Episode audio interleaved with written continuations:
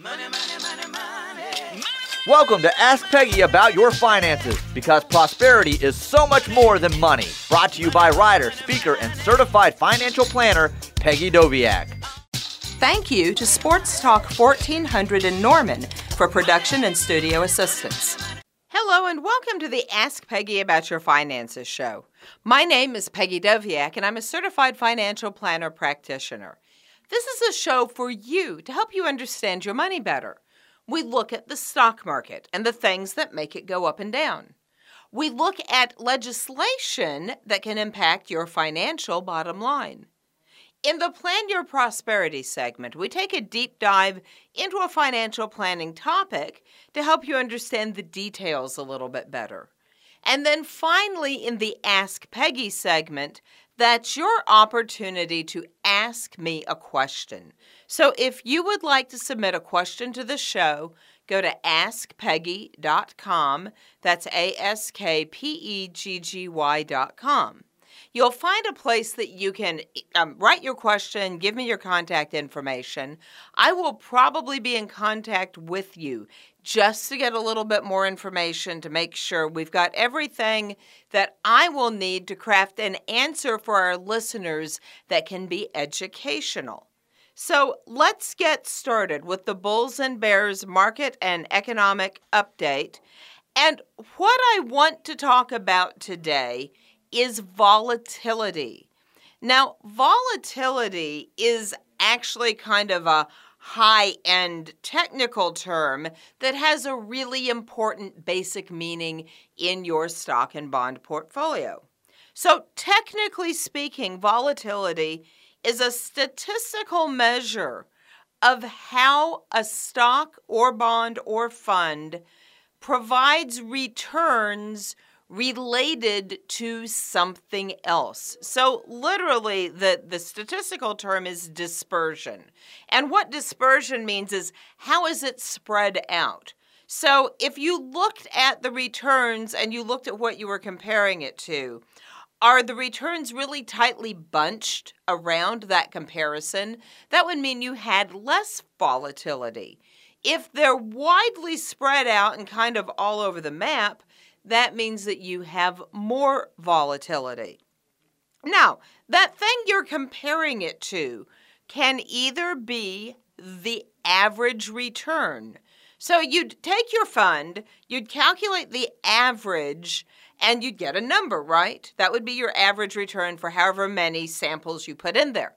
Then you'd look to see how widely it was spread out.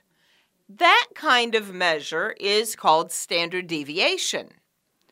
Maybe instead of looking at it compared to its mean, you want to look at the returns of your fund to a benchmark like the S and P five hundred. How tightly bunched is it around the S and P five hundred returns? Again, if it's close, that means it moves pretty much in lockstep with the S and P five hundred, or at least it did in the past. If it's all over the map, you know that the S and P five hundred doesn't provide you with a very good gauge as to what's actually going on. So why am I talking about volatility today? Because with the coronavirus outbreak, with other geopolitical issues, it just feels like one day the market's two hundred points up, the next day it's two hundred points down. And sometimes when I'm looking at whether or not I think we're up or down for a week, even I get it wrong. And so surprisingly, the Dow Jones Industrial Average was actually up last week. Now, I am taping this show on February seventeenth, so that's for the week ending February fourteenth. But I'll be honest with you, it didn't feel like that when we were in the middle of last week, because it's up, it's down, it's sideways. Volatility is the cause of that. And it's why you want to be very careful that you actually look at data rather than just t- trusting your gut, because sometimes wide market swings can make you feel something is somewhere it really isn't. So there's one more piece to today that I want to talk about with you, And that is being absolutely sure you understand an investment before you make it. And I'm using as my example today the meltdown of the V I X, the volatility index, that happened in February of twenty eighteen. So the volatility index also has a high-end definition and a low-end definition. Technically, it is the volatility of an option contract against the S and P five hundred. We're not going to go into a conversation about options, but basically they're derivatives. So it's not just what the S and P five hundred is doing. It's like a leveraged return within your S and P five hundred. So what's the volatility of that?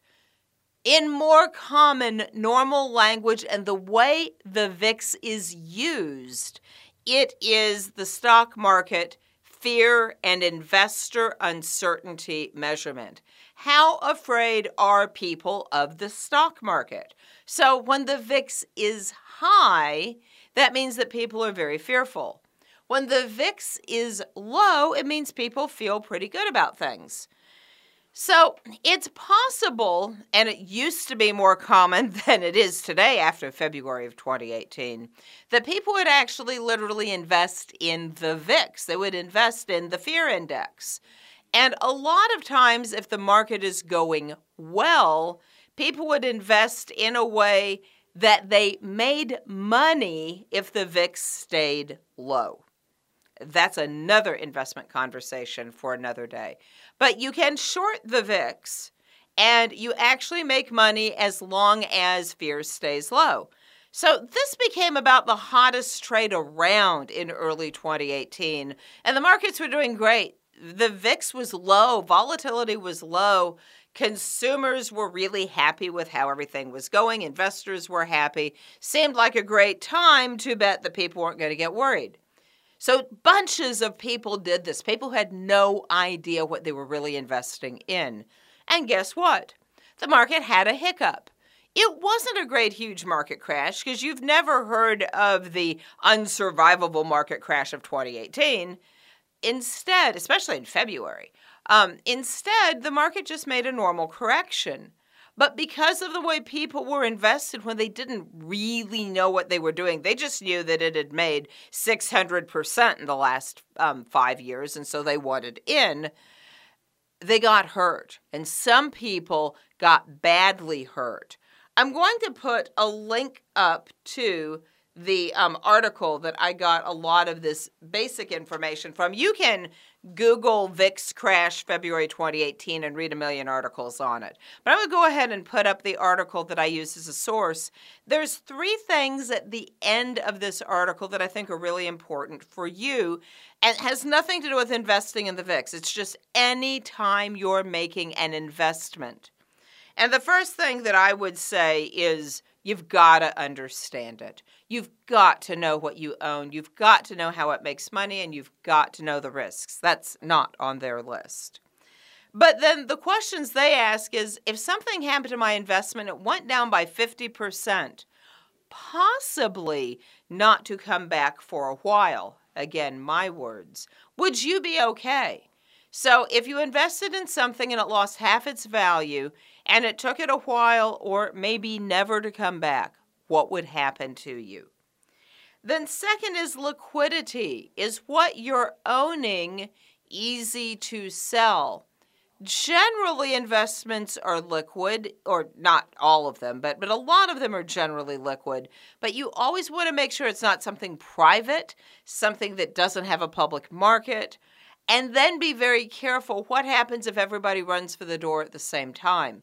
Can the liquidity withstand that? And then finally, you know, we make a return for taking risk. Are you getting a return that is equivalent to the risk that you're taking? Because by the time the last people got into the V I X in February of eighteen, there wasn't that much more money to make. The, the, the bull run had already happened. The money had already been made. So be very, very careful when you're late into a rally and you're like, oh, I think I'll get in now, that you've actually got good data to back up why you think it will keep going up.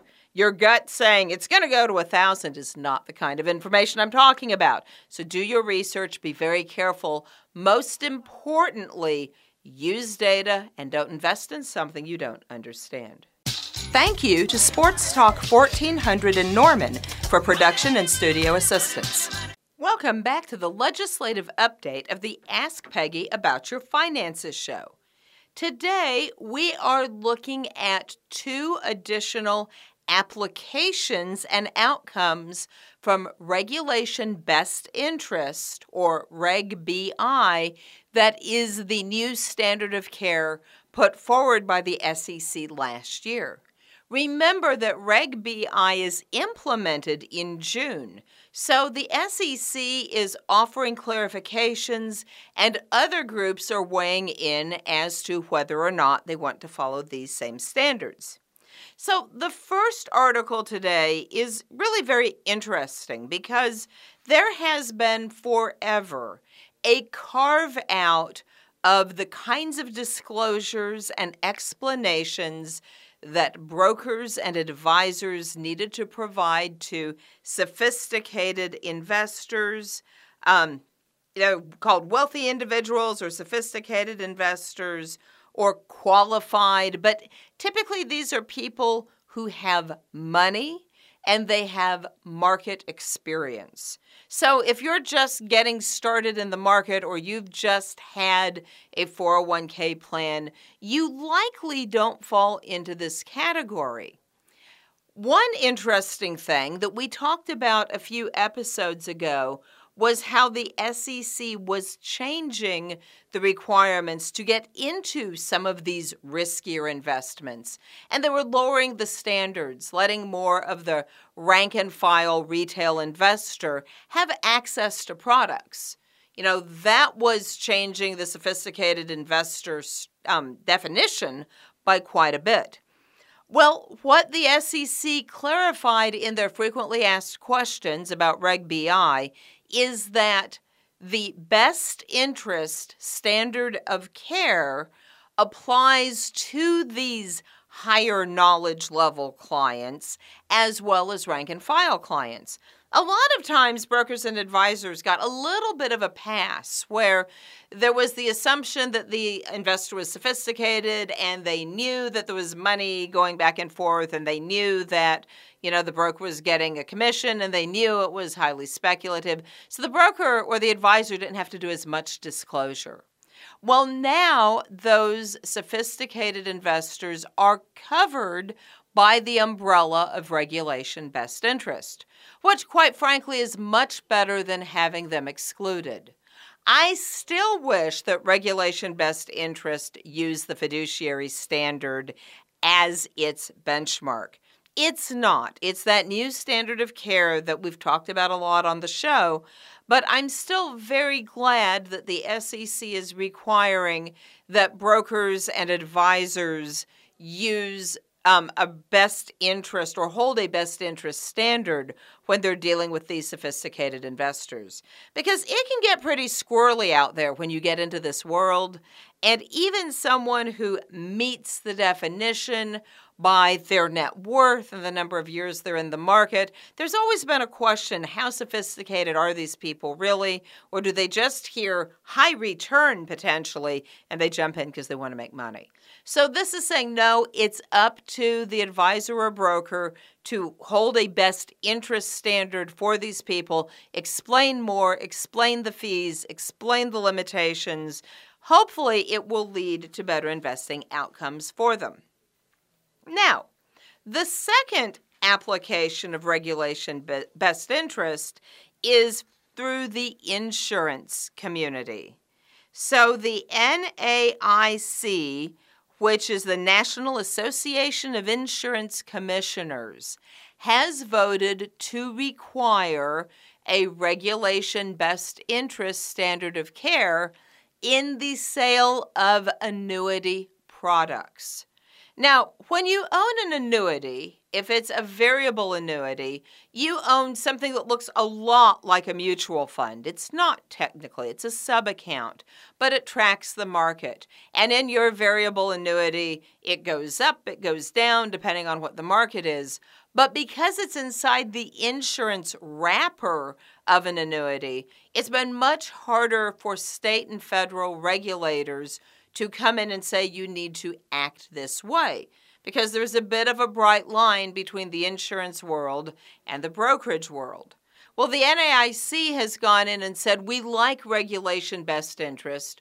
We think it's going to be the standard of care. And so we're going to require that our insurance agents who have the security license that allows them to sell these market-based annuities have to follow the same standard as if they were selling these investments outside of the annuity product. So to that end, it's actually a really, a really good thing, again, for consumers. Now, what makes me a little nervous is the N A I C was opposed to the original fiduciary rule put out by the S E C, or Department of Labor, rather, several years ago. That fiduciary standard has since died. And the N A I C did not want their insurance agents held to a fiduciary standard level of care. They are, however, fine with the Regulation Best Interest standard of care. Well, I think that keeping a client a little bit safe is better than not keeping them safe at all. I do wonder what's really going to happen, since Reg B I is not a legal definition. It's simply a regulation where fiduciary actually has legal teeth behind it. But hopefully this will help the purchasers of variable annuities. As with any investment, like we talked about in the last section, ask a lot of questions, find out how much the person is earning in commission, find out any surrender periods, find out any fees, find out any sub-account fees. Make sure the product helps you meet your planning goal. Because you know, sometimes annuities do. They help provide that stream of income that people want. So do your due diligence, be very careful, but the N A I C has put the ball a little bit more back in the court, so it will be easier for you to keep up with. Thank you to Sports Talk fourteen hundred in Norman for production and studio assistance. Welcome back to the Plan Your Prosperity segment of the Ask Peggy About Your Finances show.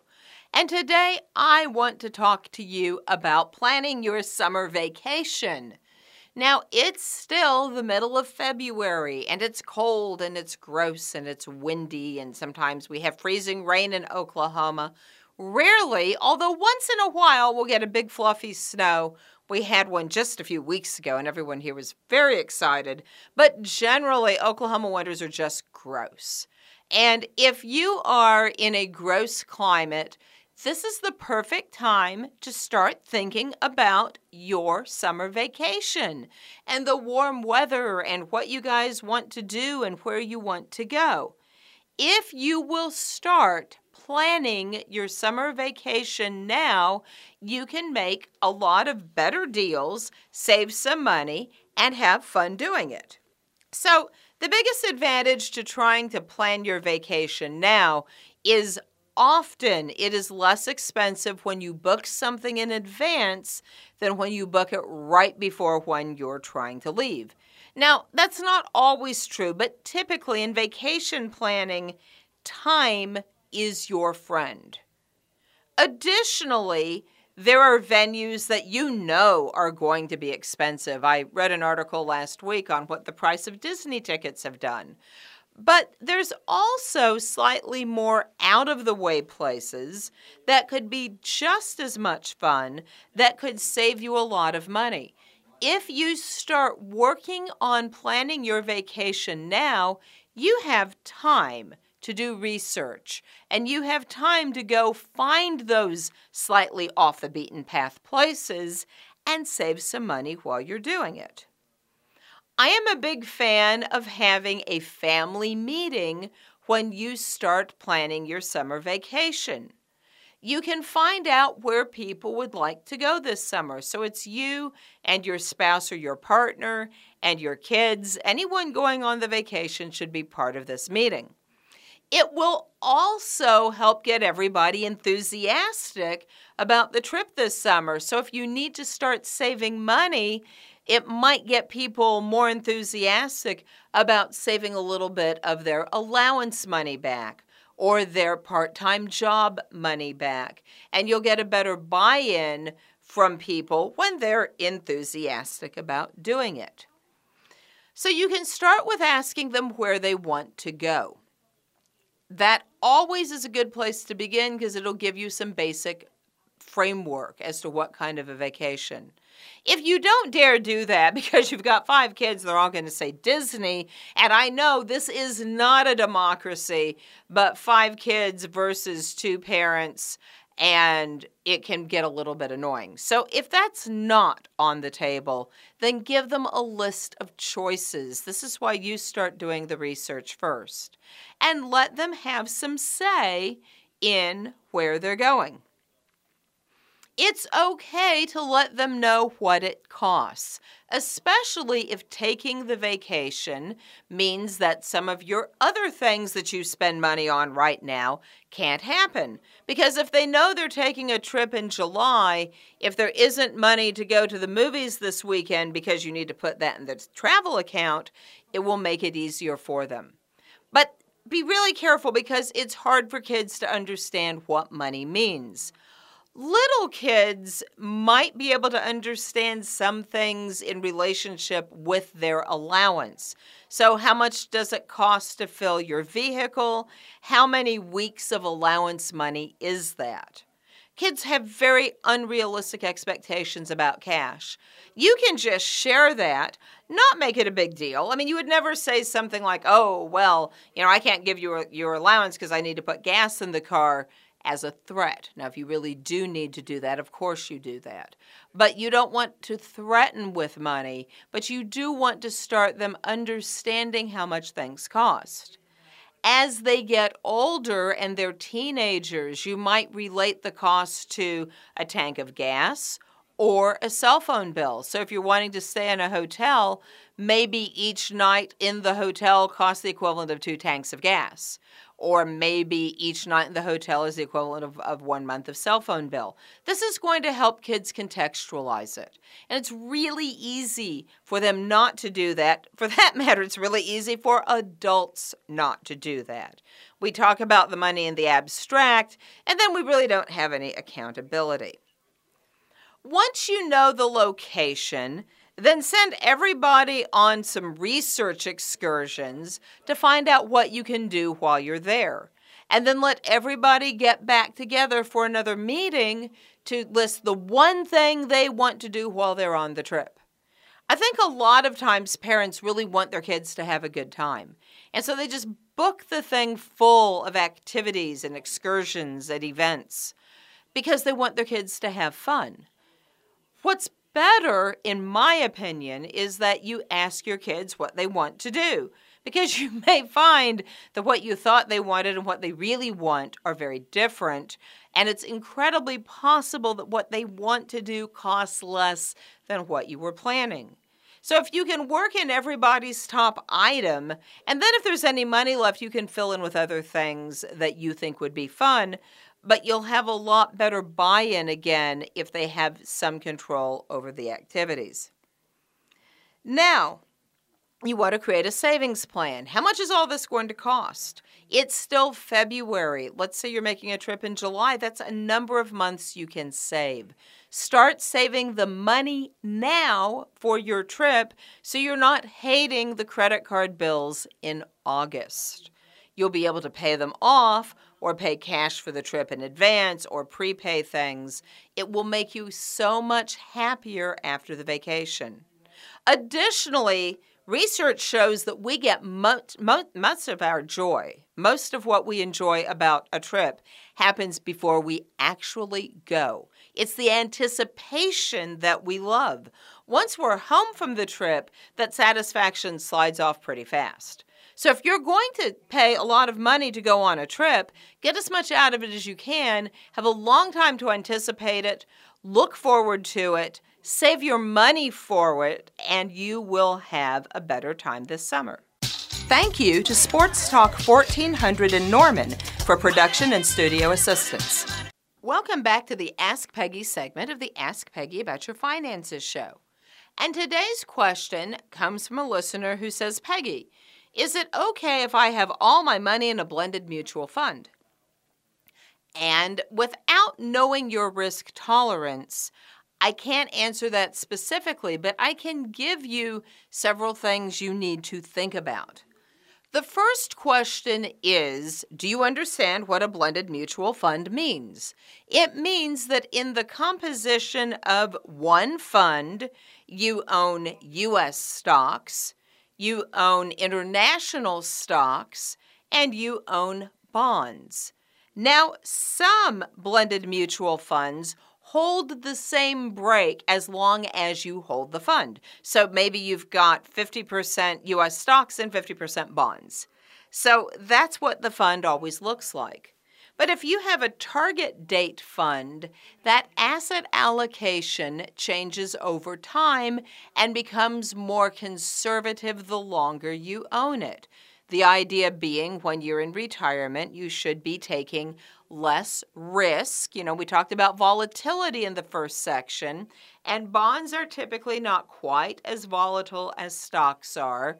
And so the older you are, the more your blended target date fund is likely to own bonds to lower the volatility, to lower the risk as defined by standard deviation.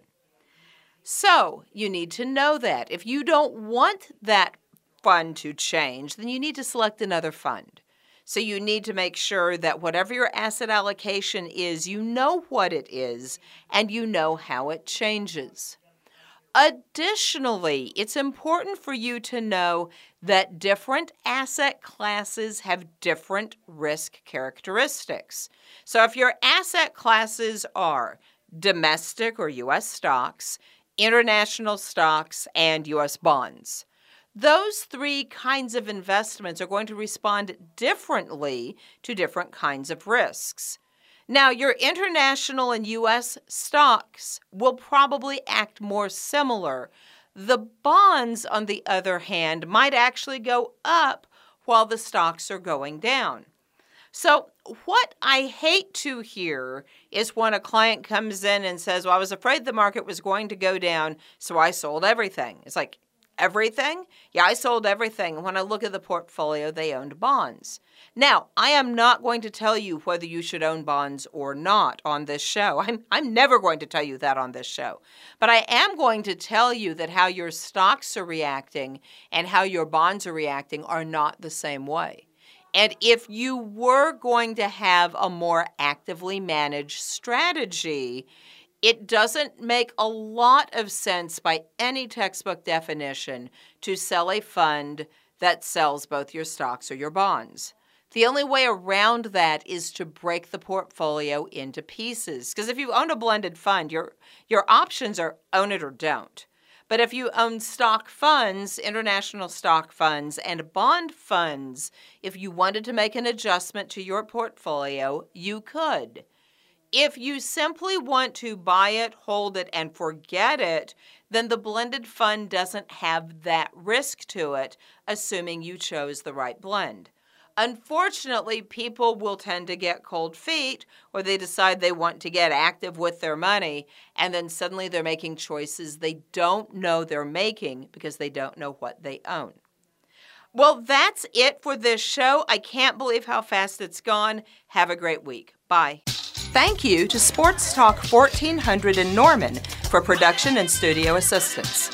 You may submit personal finance questions to the Ask Peggy Facebook page and learn more at Peggy Doviak dot com. And remember, prosperity is so much more than money.